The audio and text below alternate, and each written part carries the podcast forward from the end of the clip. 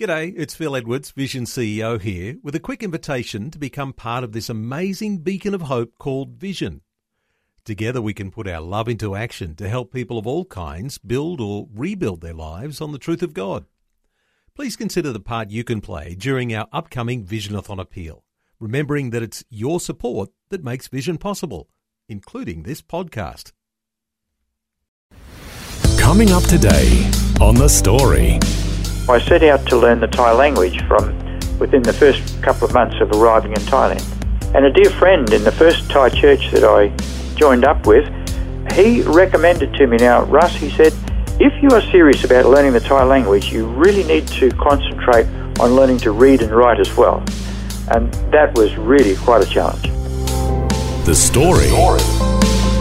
G'day, I'm Jimmy Colfax. Welcome to The Story. Well, it's always good to hear a chat between good friends, and that's what we're going to be doing today as Shelley Scowen talks with her longtime friend, Russ Keanalley, about his life journey. Russ was a successful pilot when God led him on a different career path.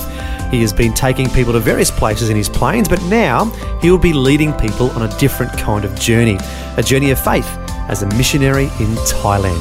Once again, today's guest is Russ Keanalley, sharing his story with Shelley Scowen. Russ, you've only been back on Australian soil this year and semi retired, although still doing a lot of work for the Lord. Must be kind of strange to have a little bit of time to yourself. Yes, it's uh, it's not only strange, but it's also rather relaxing. After many many years of uh, travelling uh, to Thailand and back from Thailand, um, my wife has lost count of how many times she travelled to and from Thailand, going back to the days when I was working for Thai Airways International in Thailand. Yes. Yes, you were back and forth a lot, particularly in those early years. Uh, as you say, you were a pilot. Um, let's delve back into history, though. um, tell us first how you came to the Lord as a child. Well, when I was um, a child in Cairns, uh, in North Queensland, um, my family were not a Christian family, but some deaf uh, men from a local church uh, came along and uh, to our door and knocked on the door and asked if there were any children that uh, our parents would like to send to Sunday school. Now, I was only about 10 years old at that time, but uh, so we went along to that local Sunday school and on a church, a Sunday school camp in 2001. No, not 2001, I'm sorry.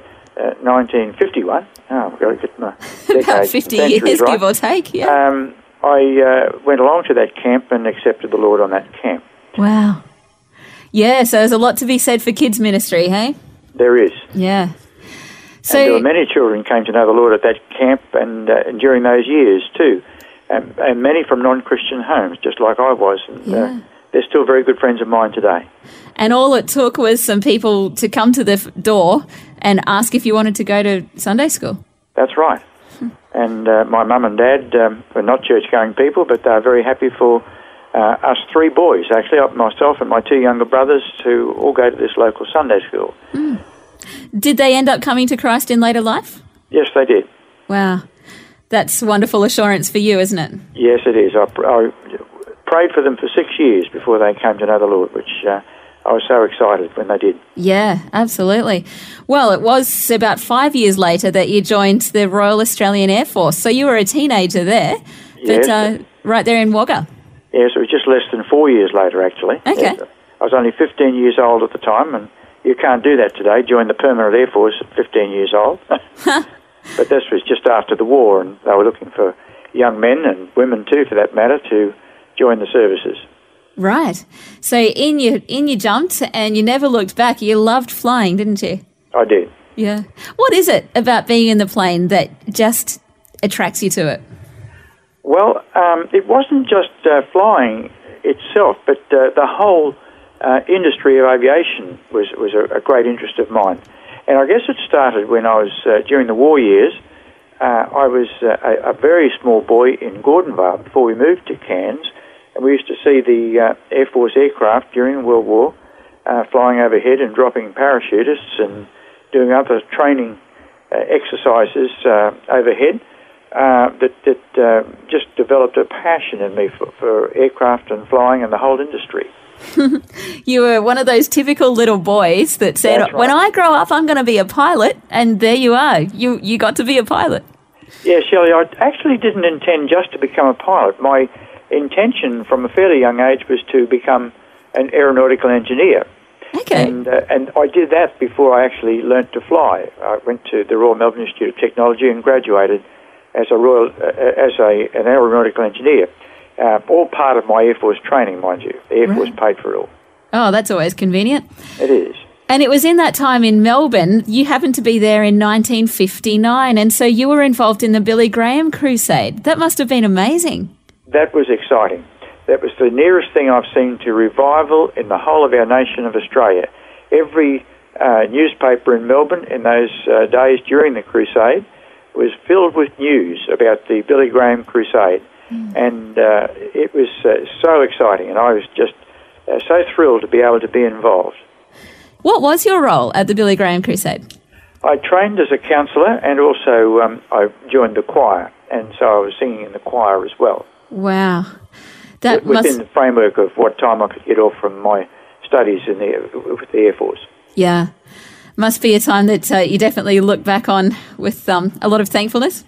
I do. Yeah. Look, I, I've got newspaper cuttings and uh, and uh, even an old uh, reel-to-reel tape recorder recording of the final message on the final day in, in Melbourne, and Wow. I cherish those those memorabilia of that of that time. That was just amazing. Another thing you were involved in in Melbourne was the weekly open air meetings at Norman's Corner. That was uh, quite an experience for you, wasn't it? they were thrilling days. And they were in the days following the Billy Graham Crusade, too, when uh, the whole of Australia seemed to have a spiritual awakening that lasted for years after that crusade. And um, we went into uh, uh, Norman's Corner each Sunday night after our church services. Uh, that's uh, a, whole lot of young people, men and women, uh, all very young. And uh, we stood in the back of a, a utility that was rigged up with a PA system, and we used to preach open air on Norman's Corner every Sunday night. And uh, that was where I first started preaching myself pretty well regularly. The first time it happened, they asked me, uh, they said, Russ, it's your turn next. I said, what? You know, but so I cut my eye teeth learning to preach on Norman's Corner in the open airs of Melbourne in those days, when uh, open air uh, gospel presentations were very common in those days, because again, probably the aftermath of the Billy Graham crusade. Uh, you were in the Royal Australian Air Force and you were pretty young at the time. We were talking about uh, how you first got in in Wagga and you didn't have any other Christian fellowship there. You didn't have a whole lot of leave time to visit the city. So you started reading your Bible on a daily basis. What was the importance of that grounding in the scripture for you? Well, it, it was very important because I had no Christian family background and I knew little about what the Bible teaches and so on. And uh, before I joined the Air Force as a boy, younger than 15, uh, my only experience with uh, Christianity after coming to know the Lord was uh, weekly Sunday school uh, lessons and memory verses. But when I joined the Air Force, there was no more of that, and I had no other fellowship, no church to go to. So I felt it was very important to start reading my Bible, and so I did, and I made a, a, a determination to read a minimum of one chapter a day. And that's a habit you've always kept up, isn't it? You have an amazing knowledge of the Bible. Yes, I try and read five chapters a day now, every day. Yeah. yeah, no, you I mean I've known you for quite some time and it, just your knowledge of the Bible has just always amazed me. Like you, you just seem to know the Bible, you know, cover to cover. And scripture memory too is also a big thing for you, isn't it? Yes, it is. I, I used to memorize verses, um, uh, particularly when I went on to Melbourne. Uh, I made it a, a routine that I would just memorize verses, many verses, which were useful then when preaching and teaching and so on. Which then became another added challenge when you moved to Thailand. I know we're jumping ahead of ourselves here, but you had to relearn all of that in the Thai language. I did, Shelley. I had to learn all those verses in the Thai language. and uh, that certainly was a challenge, and I had to put a lot of work into um, Yeah. both reading the Thai Bible and um, memorizing verses in the Thai language. And of course, that took years. It, it wasn't just um, months, it took many, many years. Mm. Yeah, an amazing feat, and obviously one that was well used, and we'll get to that soon. Uh, so you then ended up travelling around the country as you do when you're in the military. Um, but tell us how you met your wife, Ruth. Yes, well, that was after I'd left the Air Force, and uh, I, I, served out my time with the Air Force six years uh, after graduating as an aeronautical engineer. I then served for six years, firstly in Woomera and uh, then in Canberra. And then during my Canberra days, uh, my time came up, so I opted to uh, resign from the Air Force. And, and after another couple of years in Canberra, went north to Cairns. Now, from Cairns, uh, I was uh, attached briefly to Mount Isa with the firm I was flying with. I was flying with uh, a small airline which started off being known as Bush Pilots Airways, but then became Air Queensland years later. And uh, during my time in Mount Isa, uh, I helped in a GLO crusade, and my wife uh, came up from Brisbane to help in that same crusade, and that's where we met. Right, so both obviously having a very similar heart for outreach and heart for the gospel. Yes, I guess so. You obviously make a good couple then. Oh, yes. We've had the most amazingly, wonderfully happy marriage uh, for 44 and a half years. Absolutely amazing. Yes, we, we've both sort of been of one mind in the things of the Lord and so on. So, um, you know, if we wanted to go to Thailand as missionaries, I mean, that was much later than the Mount Isa time we're up to so far, but uh, uh, we both felt very much before the Lord that that was His will. Yeah, absolutely. And so you had uh, two little girls who then grew up and now nine grandchildren as well. Yes, we do. And we are so proud of our two girls, our two sons in law, and our nine grandchildren. We are just thrilled with our family. Yeah, God blesses us in so many different ways. Hey, that's he a, sure does, a big one. Yeah.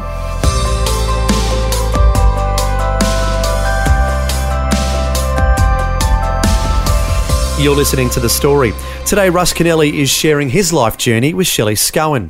Next, we'll hear how God called Russ to missions in Thailand, and we'll find out about a spiritual revival that took place there among young adults. That and more when we return. The Story. If this program has highlighted something you'd like prayer for, we'd love to pray for you. Call 1 800 Pray For Me. That's 1 800 772 936. It's a free call. Or text 0401 132 888.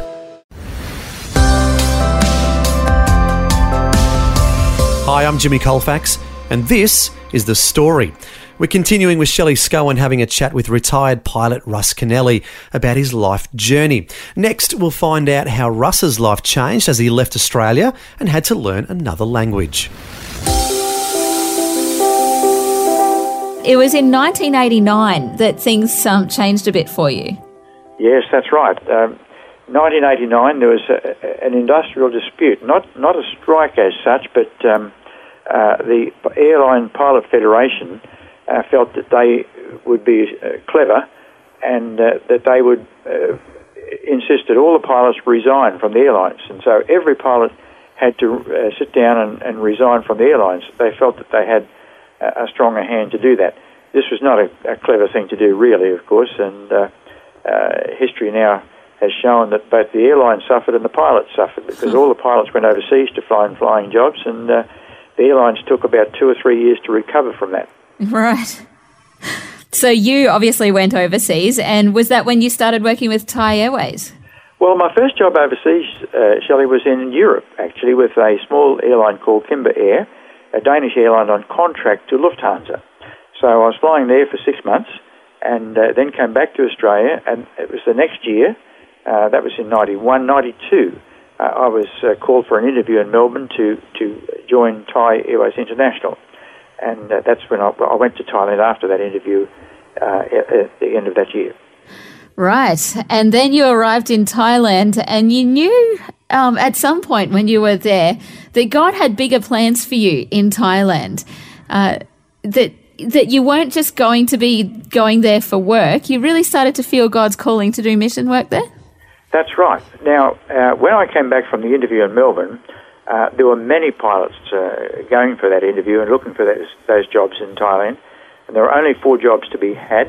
And uh, I came back and I said to my wife, "Look, after that interview, I feel that uh, the only way that I'll get this job is if it's God's will." And uh, then two days later, or I think it was, I got the phone call to say, could I leave for Thailand on Friday? This was Wednesday or something. And I, both my wife and I said to each other, we feel that um, that this was God's planning. This was God's will. We, we, felt we both felt very much before the Lord that um, my going to Thailand to fly for Thai International was in preparation for us to uh, go back to Thailand after I finished flying for Thai because my retirement age was coming up in uh, in just a few years, and uh, so therefore we went with the whole uh, object of learning the Thai language, of my learning the Thai language while I was there flying, and uh, preparing for, for that time. How did you know, Russ, when God was, you know, really calling you to stop flying planes and start doing this real uh, focused mission work there? Well, uh, as I say, when I got the job in, with Thai International in 1992, I knew that we'd only have about another six or so years, uh, or seven maybe at the outside, before I would have to retire. And um, we both felt very clearly before the Lord that uh, He was preparing us to, to uh, go back to Thailand when I finished uh, flying with Thai International. At that stage, our girls were still in high school and university, and uh, so it was looking a fair way ahead, as it would seem to us at that time. But we just felt very much before the Lord that that was His plan. So, what was it that He was actually leading you into? Well, at that stage, we didn't know. I've got to say, Shelley. Um, I went to fly for Thai International. Uh, I didn't really uh, have much of an idea of what would be involved with uh, going back to Thailand as missionaries, but uh, because of the uh, my um, background, if you like, in, in, churches of preaching and teaching over many many years, uh, I felt that that's the area that I had to work towards, and so I set out to learn the Thai language from within the first uh, couple of months of arriving in Thailand. Right, knowing that God would call you into bigger things. So you started working there in that local church? Yes, we just uh, joined up with a local Thai church and, um, and a dear friend in the first uh, Thai church that I uh, joined up with, who was uh, an English chap himself. Actually, he was Australian, I should say. Uh, he recommended to me now, Russ, he said, if you are serious about learning the Thai language, you really need to concentrate on learning to read and write as well. Now, that was a challenge because the Thai language doesn't uh, use the uh, Roman alphabet that we use, but they have uh, 44 uh, letters in the Thai language, and, and actually it's 44 consonants, that's without the vowels and that was really quite a challenge. Wow, yes. Uh, and particularly, it was later in life that you were trying to learn all of these things when it's been well proven that it's a lot easier to learn language when you're younger. That's right. When I was in my 50s. Wow. it was a challenge, actually, I can tell you. Oh, I'm sure. But you got very proficient at it and you were regularly preaching sermons in the Thai language.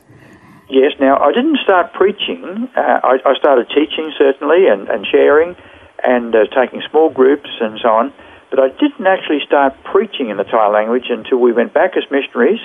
Um, we went back there in 1999. I know we're jumping ahead a little bit on the timeline, as you say, but uh, it was then two years later, uh, two years after we went back to start work full time as uh, missionaries, that I actually started preaching from the pulpit and taking the main message of a Sunday morning. Right. And so that must have been a bit nerve wracking for you when you first started? It certainly was. But I said to my Thai friends who wanted me to start uh, preaching much sooner than that, that I wanted to be spontaneous when I preached, as I always felt it was the best way to, to uh, uh, preach and teach. And uh, so I needed to be spontaneous, but I was very nervous, I can tell you. And so much so that my wife said to me after I preached the first time, Russ, do you really think God's calling you to this? no. oh, I'm sure she meant it in the best possible way. oh, she did. And of course, uh, that was just the beginning, and uh, I was I've been preaching ever since, of course, yeah. uh, for for many many years. Yeah. So God called you to that work there in the church, um, and you saw some great increase because it was primarily kind of young adults there when you first started, wasn't it? Yes, it was because uh, Thailand um, being predominantly a Buddhist country, uh, many Thais will tell you that to be Thai is to be Buddhist, um, even though uh, they learn from a young age that Thailand is a country where all religions are counted uh, as, as, as seen as, as good, that's their word. Um, but, um, but because of that, uh, the gospel's been preached in Thailand for over 200 years. uh, and um, and yet had made very little impact until relatively recently. And it was in the 90s, uh, 1990s, I should say, the 1990s when we were there, that actually the gospel started to move ahead very, very quickly. And many, many Thai young people, both young men and women, mostly university age, uh, became uh, really keen. And they gave their hearts to the Lord and, and were very, very keen to live for God. And it was wonderful to see this, this uh, what was the beginnings, basically, of a, a, a revival, if you like. But uh, it was from an early, uh, from a very small base because there were so few Christians in Thailand at that time. Wow. So that must have been a really exciting time for you then, seeing just this Christian movement growing and growing. Very exciting. It was God at work, and we just felt so privileged to be part of seeing God at work in a most amazing way. Yeah. One of the challenges that you faced was that you were trying to get out of Thailand at one point, uh, even back as far as I think 2009. You were trying to sell your condo and come back to Australia, but it took quite some time to sell. Yes, it did and um, we felt very clearly that uh, our time was uh, uh, coming to a close in Thailand after 10 years there. And as you say, in 2009, we tried to sell our condominium. And in fact, within 24 hours of putting our condominium on the market, um, we had a contract on it. But subsequently, that, that contract fell through because of the currency crisis that occurred in uh, not just Thailand, but all of the Asian countries uh, about a decade earlier. Um, it was very difficult for young people uh, to get uh, finance to, to purchase property. But God had His purpose in that, as in all things. Uh, we packed up all our furniture and effects in 2009, so sent them back to Australia, only to find that uh, we couldn't sell the condominium for another five years. So mm. we had to keep going back to Thailand twice a year for uh, a number of months, and uh, of course we continued to serve the Lord there for, for those five years. Um, uh, on a part time basis, if you like, after being there 10 years full time. God just wouldn't let you leave, hey? That's right. but we were happy with it. That was the Lord's will. That's, uh, that's we wanted. We wanted to know His will. Actually, just backtracking a little, Shelley, yeah? if I may just uh, make the comment. When we moved to this other church, which um, uh, was the CBA, they call it over there, the Christian Brethren Association of Churches, um, we still preached in many other churches. The Baptist Church, we preached in the Mahapan church still. We went back uh, to our original church and preached there. I preached there. And I also spoke at the um, at a fellowship, which was very exciting, the uh, Thai Military and Police Christian Fellowship. Now that was exciting because there were generals uh, whom I met uh, in the army in Thailand. And if anyone knows the history of Thailand, the army is very powerful in Thailand. Uh, but there were generals and major generals who were who were believers. They were Christians, and uh, they had a wonderful fellowship, uh, both the military and the police. Um, and it was just exciting to to preach at those um, uh, gatherings of that Christian uh, police and military fellowship as well. Yeah, wow, what an opportunity to be able to talk to these very influential people and um, see their hearts changing. And of course, they felt a, a, a common background and a common a, a, common heritage because of the fact that I was also in the Air Force for 12 years. Yes. It's another one of God's purposes coming to light for you. Hey, not only was it training for, you know, later being an airline pilot and getting into Thailand and all the rest, but it's amazing how God just works like that. Hey, the, the experiences from early in life go on to shape us and prepare us for experiences later in life. That's how a wonderful God works, Shelley. Yeah. Yep, makes you wonder what he's got in store for us in the future, hey? That's right. There's so much to your story, and I mean, oh, I just love conversations with people like yourself because you really could just chat all day about how God has just led and provided for you. I mean, there's so much that you could tell us about Thailand and, you know, the way that God just moved through uh, through you guys and, and what you were doing there. But um, thank you so much for giving us a bit of a glimpse into what God's done through your life uh, in Australia and in Thailand. That's been a privilege, Shelley, and just as it was a privilege to serve the Lord in Thailand and to see God at work, we give Him all the glory. Mm, absolutely. That was Shelley Scowen chatting with Aussie pilot and missionary Russ Keanalley. What an amazing story of how Russ gave his heart to the Lord as a child and got the call to become a missionary later in life, leading many to the Lord in Thailand. The Bible verse that comes to mind when reflecting on Russ's story is from Proverbs Train up a child in the way he should go, and when he is old, he will not depart from it. And that verse certainly rang true in Russ's life. Well, thanks for joining us. I'm Jimmy Colfax, encouraging you to share your story with someone today. Next time on The Story. I used to do all sorts of uh, Hindu rituals. I worshipping the idols, keeping fruits, and uh, the coconut, breaking the coconut in front of the idol. And later on, uh, when the sun starts coming, then I used to go out and uh, do the Surya Namaskar. It is called worshipping the sun. You know, those days, you know, since I didn't knew the Creator, I was worshipping the creation. Sam is an Indian pastor reaching out to Indian youth in remote villages. But before he put his faith in the Lord, he was deeply involved in the Hindu culture and religion. We'll hear his fascinating story of coming to faith despite persecution next time. The Story. Just another way Vision is connecting faith to life.